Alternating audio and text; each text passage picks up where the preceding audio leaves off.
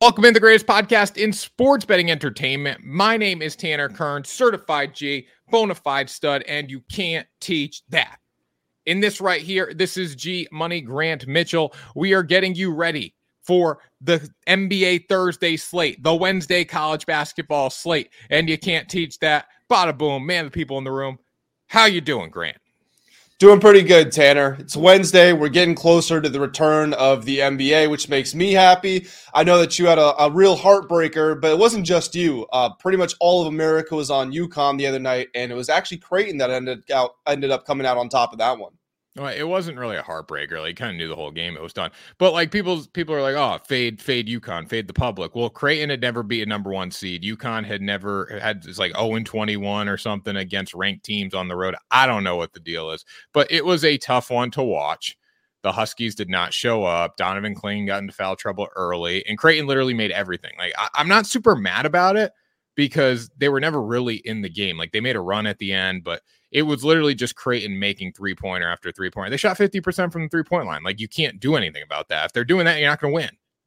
Yeah, those nights just happen in college basketball sometimes. It, it's weird because you would think that it would be the NBA because they're better up there, but it happens in college. Like there are just these nights where random teams. I can remember my team, Virginia Tech. We played Penn State. You know, Penn State. They they finished the year well under 500, and there was a time where they set, I think, a program record for threes. I think they made like 21 or 22 and shot 60 percent from three. Just happens sometimes. Yeah, I want to I want to read the stats because I'm still angry about it. It was it was kind of like by the end of the game when they were making like three pointers with UConn in their face, you know, four feet behind the, the three point line. It was wild. All right. So the team stats. You ready for this? Creighton, it's not like UConn played terribly. They were very bad from the three point line. I will say that. They only shot 18%. They were three of 16. Creighton was 14 of 28 from three. They shot 54% from the field overall. Uh, UConn was a little better from the uh, the free throw line. Assist wise, Creighton had 18. UConn had eight uh, points in the paint. UConn did dominate there. They had 40. That's what I'm saying. Like, if Creighton and UConn play 10 times, UConn's going to win eight of them.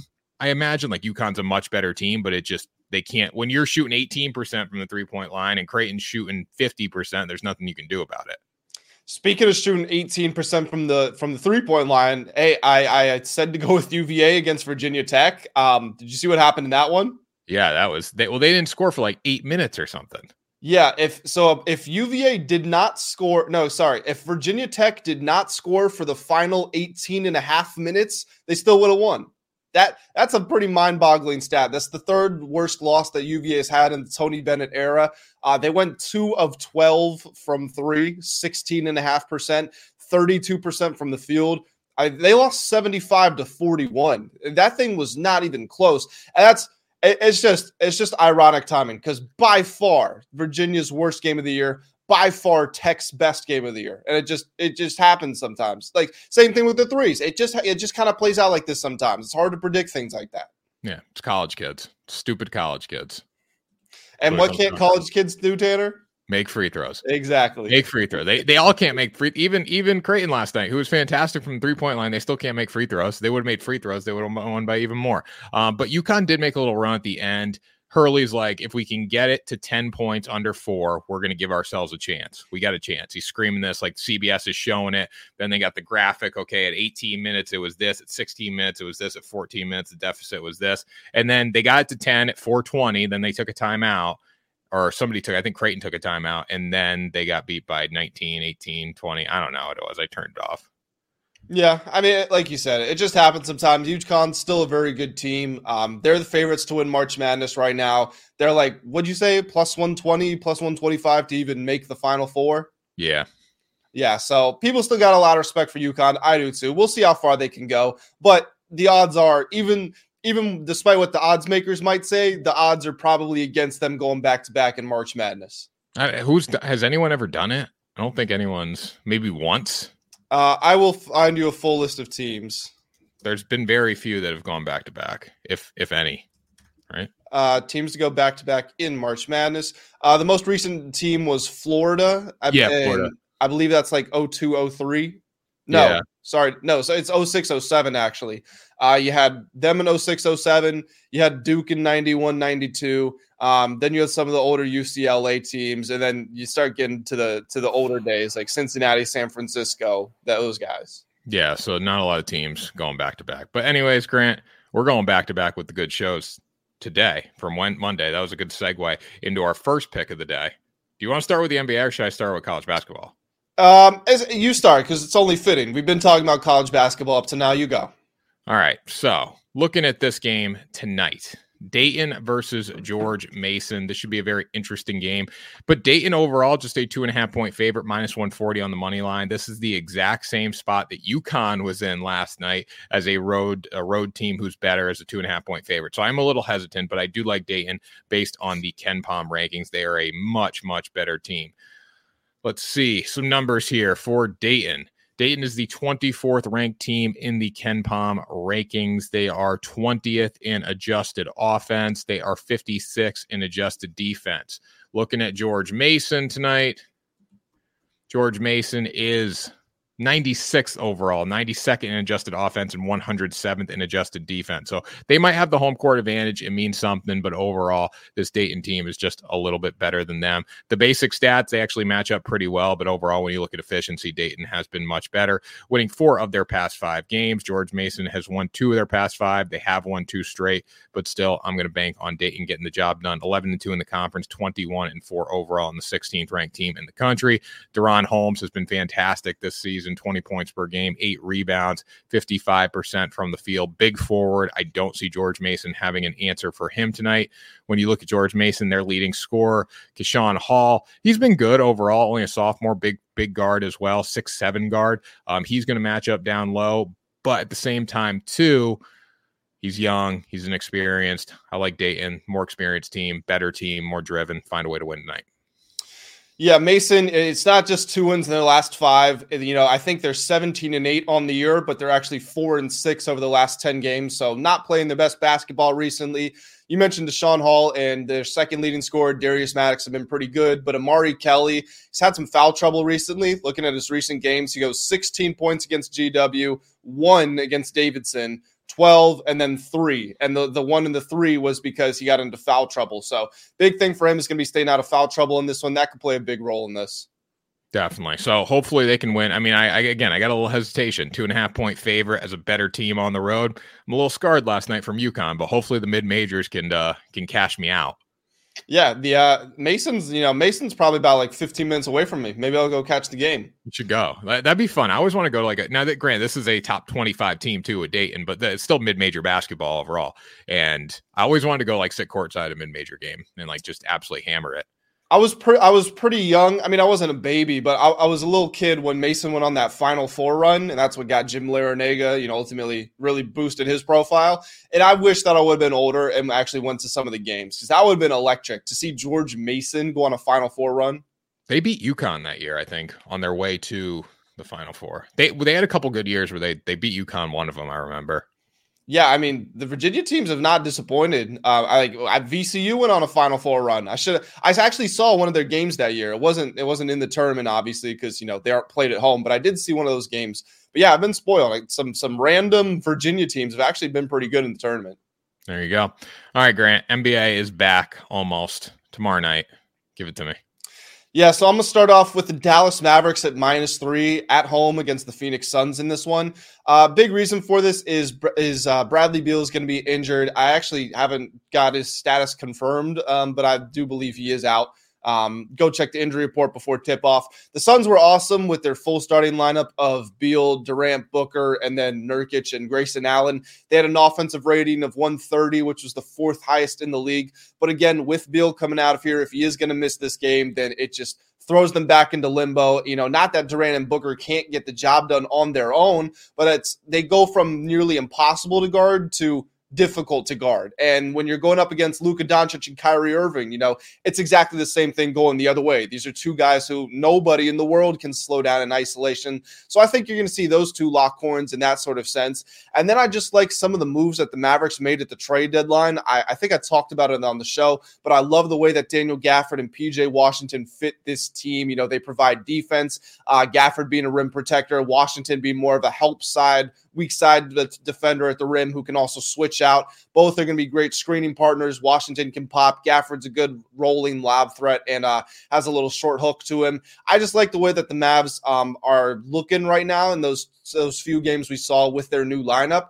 And then also the break, I, I feel like it's going to slow down the Suns because they had built up so much momentum. But again, with the injury and that break, I feel like Dallas is about to go on a run here. And I think they're going to be able to start it at home on Thursday.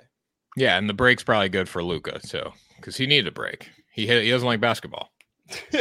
I thought you were going to say because he has such a high usage rate and they depend on him so much. No, well, the, yeah, that's true, but like he also doesn't like basketball, so he needed a little time away. Like the All Star game, that was a joke for him. Now he got a few days off. He's ready to go. He should be locked in. He should be ready for the second half, which isn't even a half of the season. It's like a, it's a little sprint.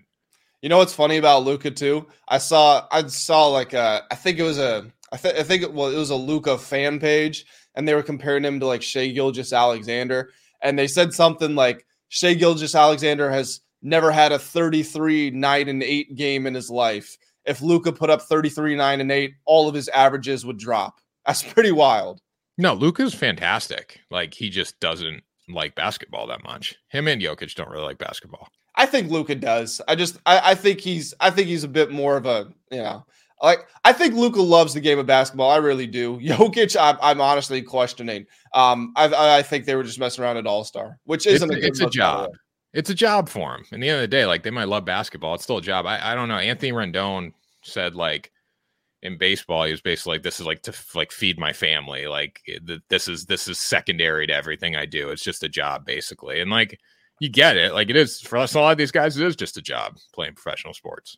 Yeah, but at the same time, we don't want to hear that, man. We really don't. When you're getting paid hundreds of millions of dollars, and like, I mean, being on being on the Angels like Rendon is, like you're uh, with someone like Mike Trout, who you know is as bought in as there possibly could be. We're definitely not trying to hear that. Nah, you got to be you got to be locked in. Don't say it. Like a lot of guys think it. Just don't don't say it and play hard because you're making a ton of money. And, and, you can say it like, you know, my family or, and, you know, if you're religious, my faith, those are always going to be the two most important things to me. Okay, I get that.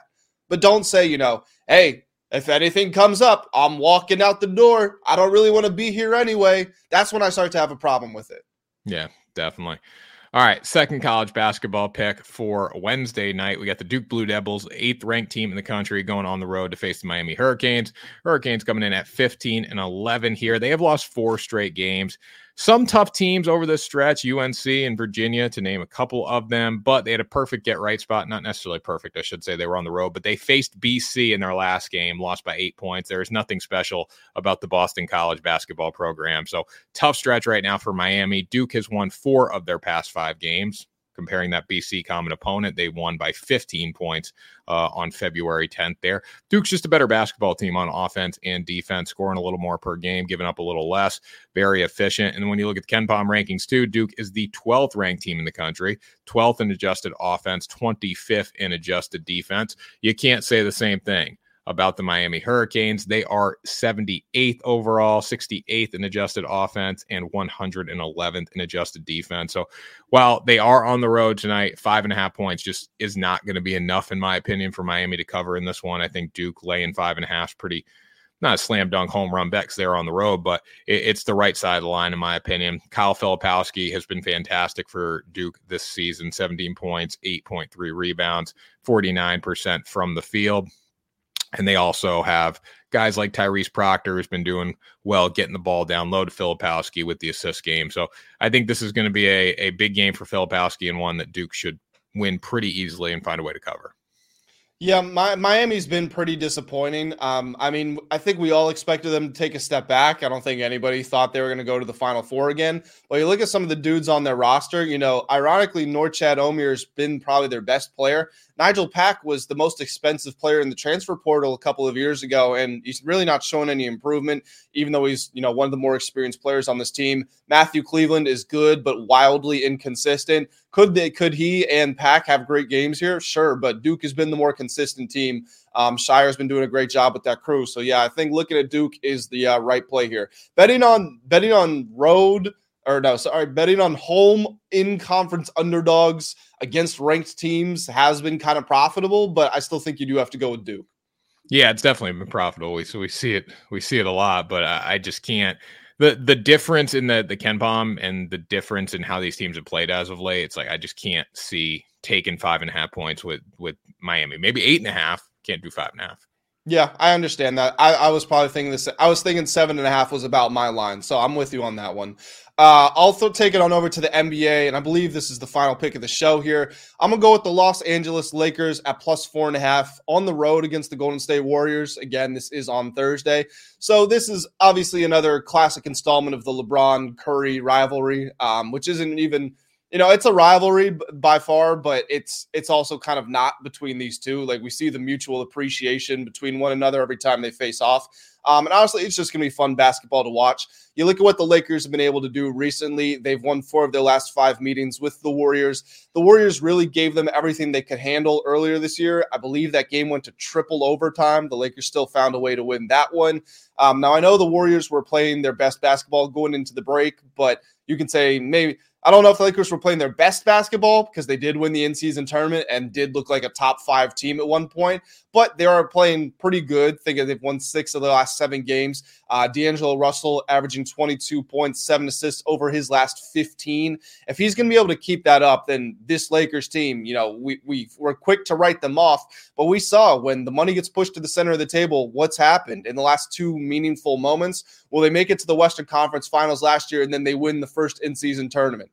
So when the going gets tough, the Lakers can get going. And this Warriors team, you know, yes, again, playing very good basketball. Jonathan Kuminga's really been ascending. They're top 10 in both offense and defense since uh, Draymond Green returned from suspension. But the breaks tend to help the older teams. And I know that that means the Warriors will get help because they're older, but I think it also helps the Lakers. I think the Lakers are just a better overall team than the Warriors are. So you're giving me four and a half points here. I think the Lakers to go in there and get a job done. Yeah, I do as well. I, I think this is a good side of the line. And I want to get your thoughts too outside this game on LeBron talking about how he doesn't have many years left. How many more do you think he's going to play? It's it's interesting. So there are a few there are a few circumstances or situations to monitor. First of all, first of them is Bronny. Um, you know, I I don't when LeBron said all this time that he wanted to play with Bronny before he retired, I don't know if he imagined being as good as he still is. Like LeBron is undoubtedly one of the one of the 12 best players in the world. Very, very high chance. I you know what? I, I when you consider the importance of the playoffs and everything, then he probably jumps to like top six, top seven. So LeBron's still way up there. And so does he really want to go to like, you know, what if Bronny gets drafted by the Toronto Raptors?